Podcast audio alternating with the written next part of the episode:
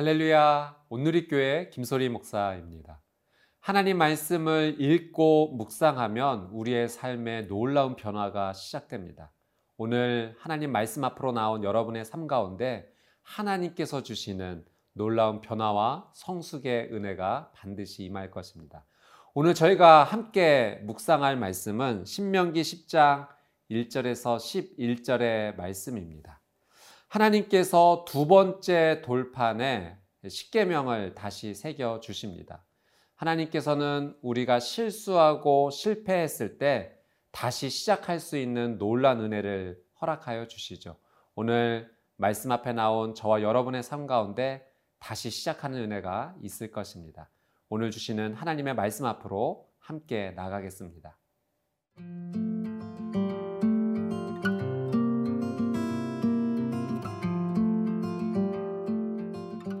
신명기 10장 1절에서 11절 말씀입니다.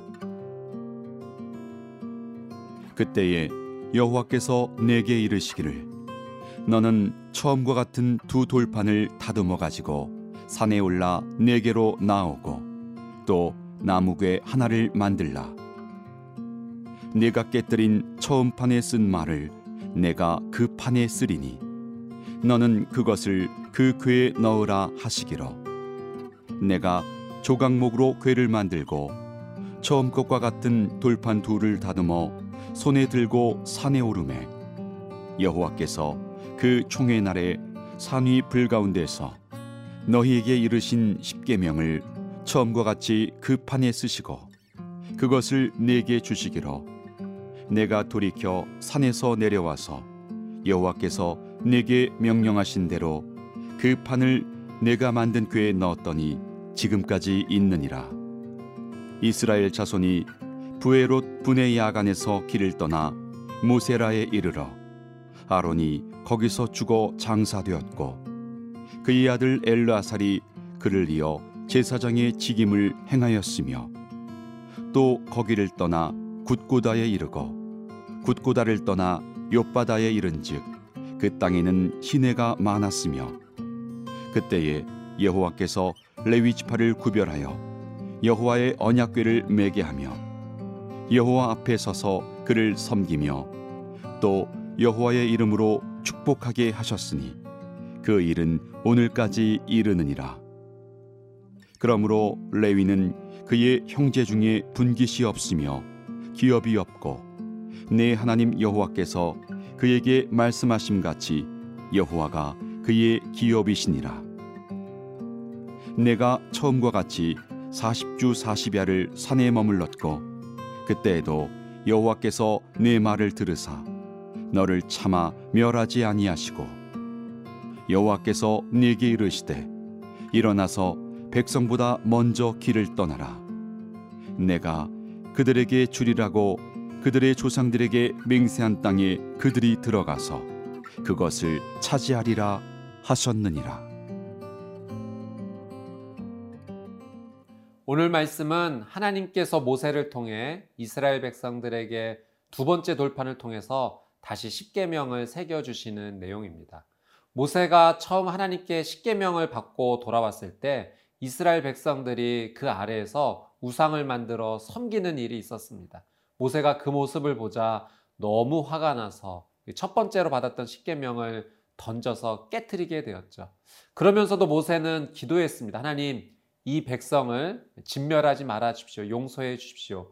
그렇게 하나님께 간절히 기도했고 다시 하나님 앞에 나아가서 하나님께 십계명을 받아서 다시 돌아오게 됩니다. 우리 4절, 5절 말씀을 한번 같이 읽어보도록 하겠습니다.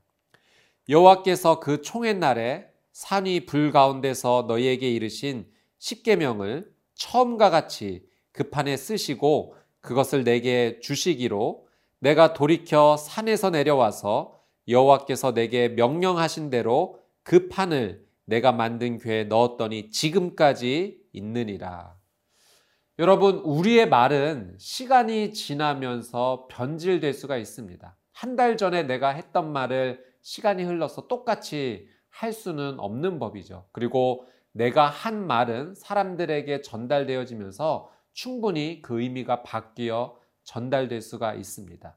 말은 변질될 수 있지만 기록된 언어, 기록된 말은 변하지 않고 그대로 전달되게 됩니다.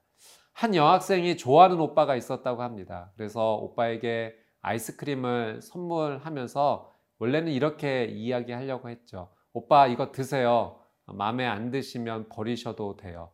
그런데 너무 떨려서 그 앞뒷 말을 바꿔버린 겁니다. 오빠 이거 버리려고 했던 건데 오빠 드세요.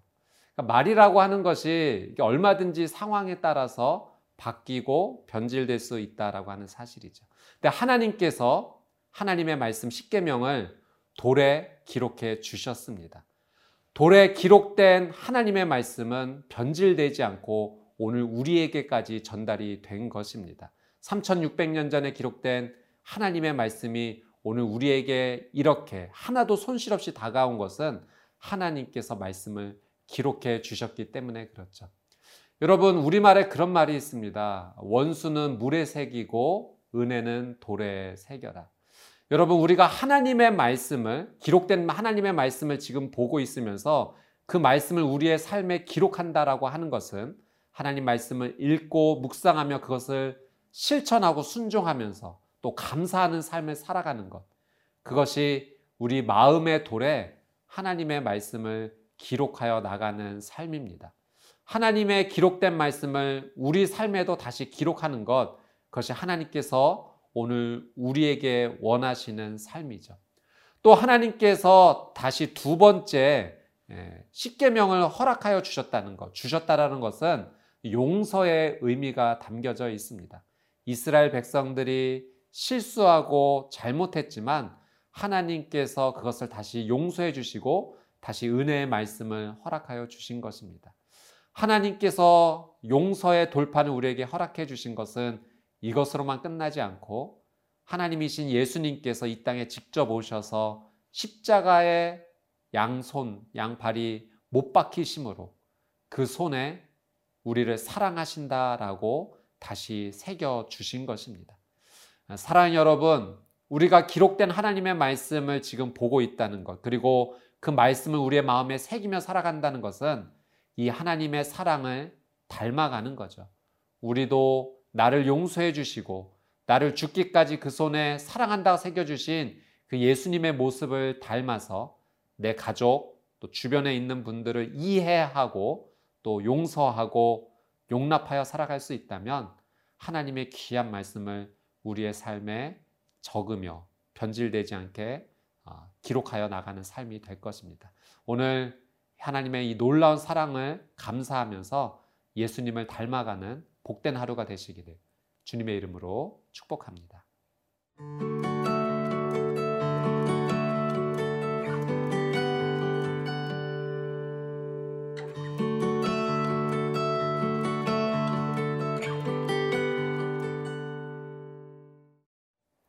8절 9절 말씀 함께 보겠습니다.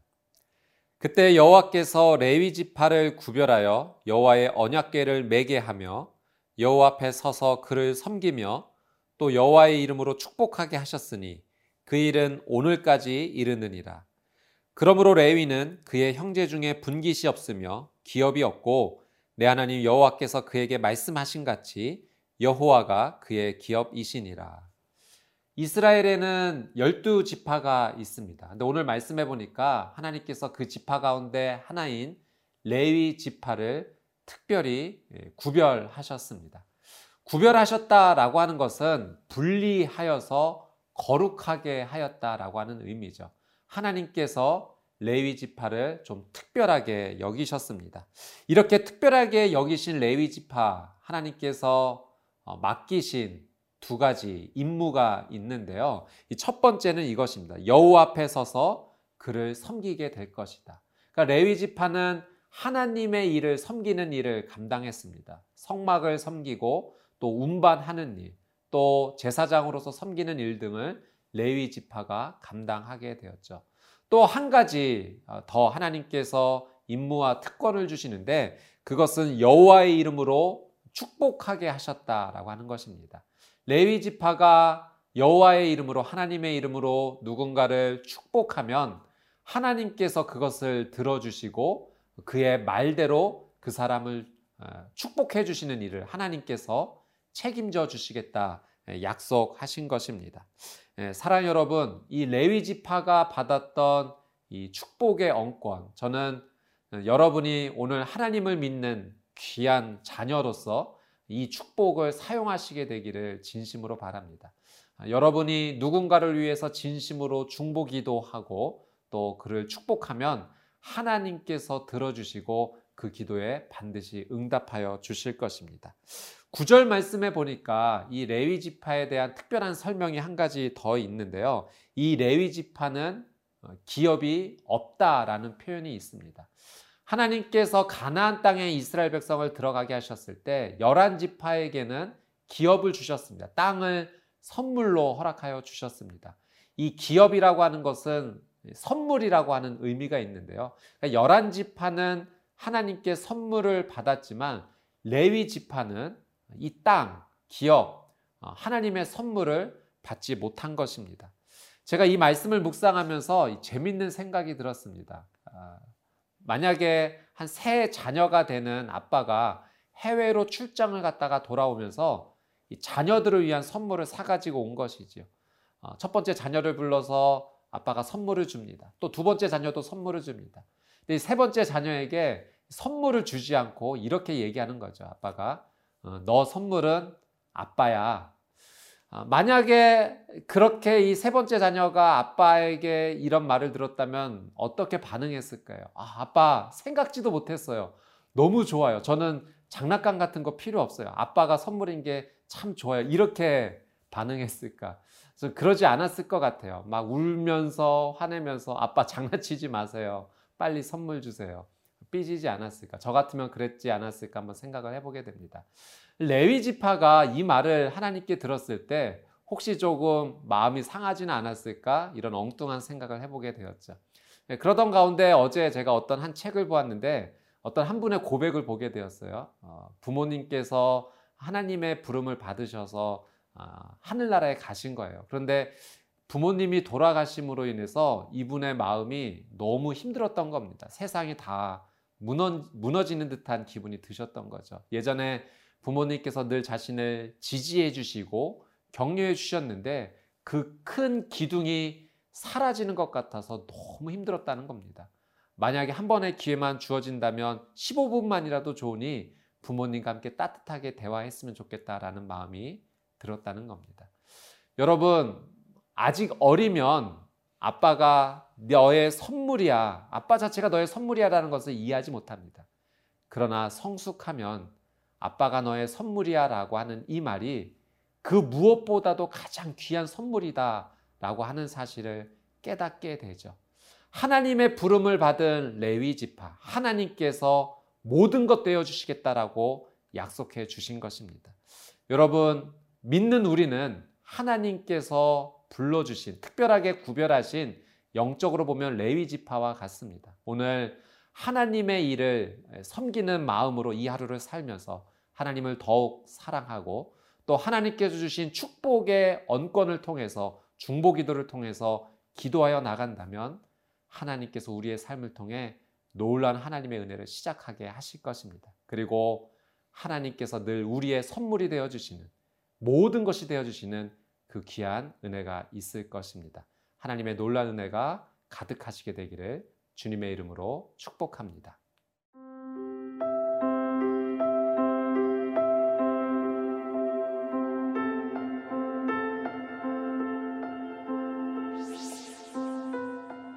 하나님께서 두 번째 돌판에 십계명을 주신 것으로 모자라 예수님의 십자가를 통해 나를 사랑하신다고 못자국 난 손에 새겨주신 은혜를 감사드립니다. 하나님, 하나님 자신을 제게 선물로 주셨으니 그 은혜 감사하며 하나님을 찬양하고 기뻐하는 하루 되게 하여 주옵소서. 주님을 사랑합니다. 예수님의 이름으로 기도드립니다. 아멘.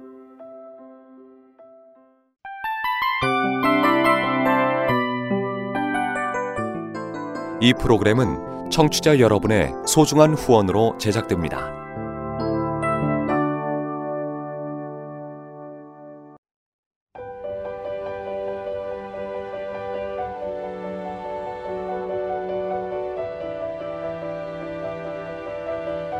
세상에는 수많은 교회들이 있지만 더 깊이 있는 말씀 강해를 찾기 위해 크기로만 교회를 선정하지 않습니다. 보다 좋은 영적 콘텐츠를 더 많이 나누기 위해 방송비를 받지 않습니다. 1년 365일 복음만 전하고 싶어서 우리는 광고를 하지 않습니다. 온누리의 복음을 땅끝까지 CGN TV와 함께 땅끝 선교사가 되주세요.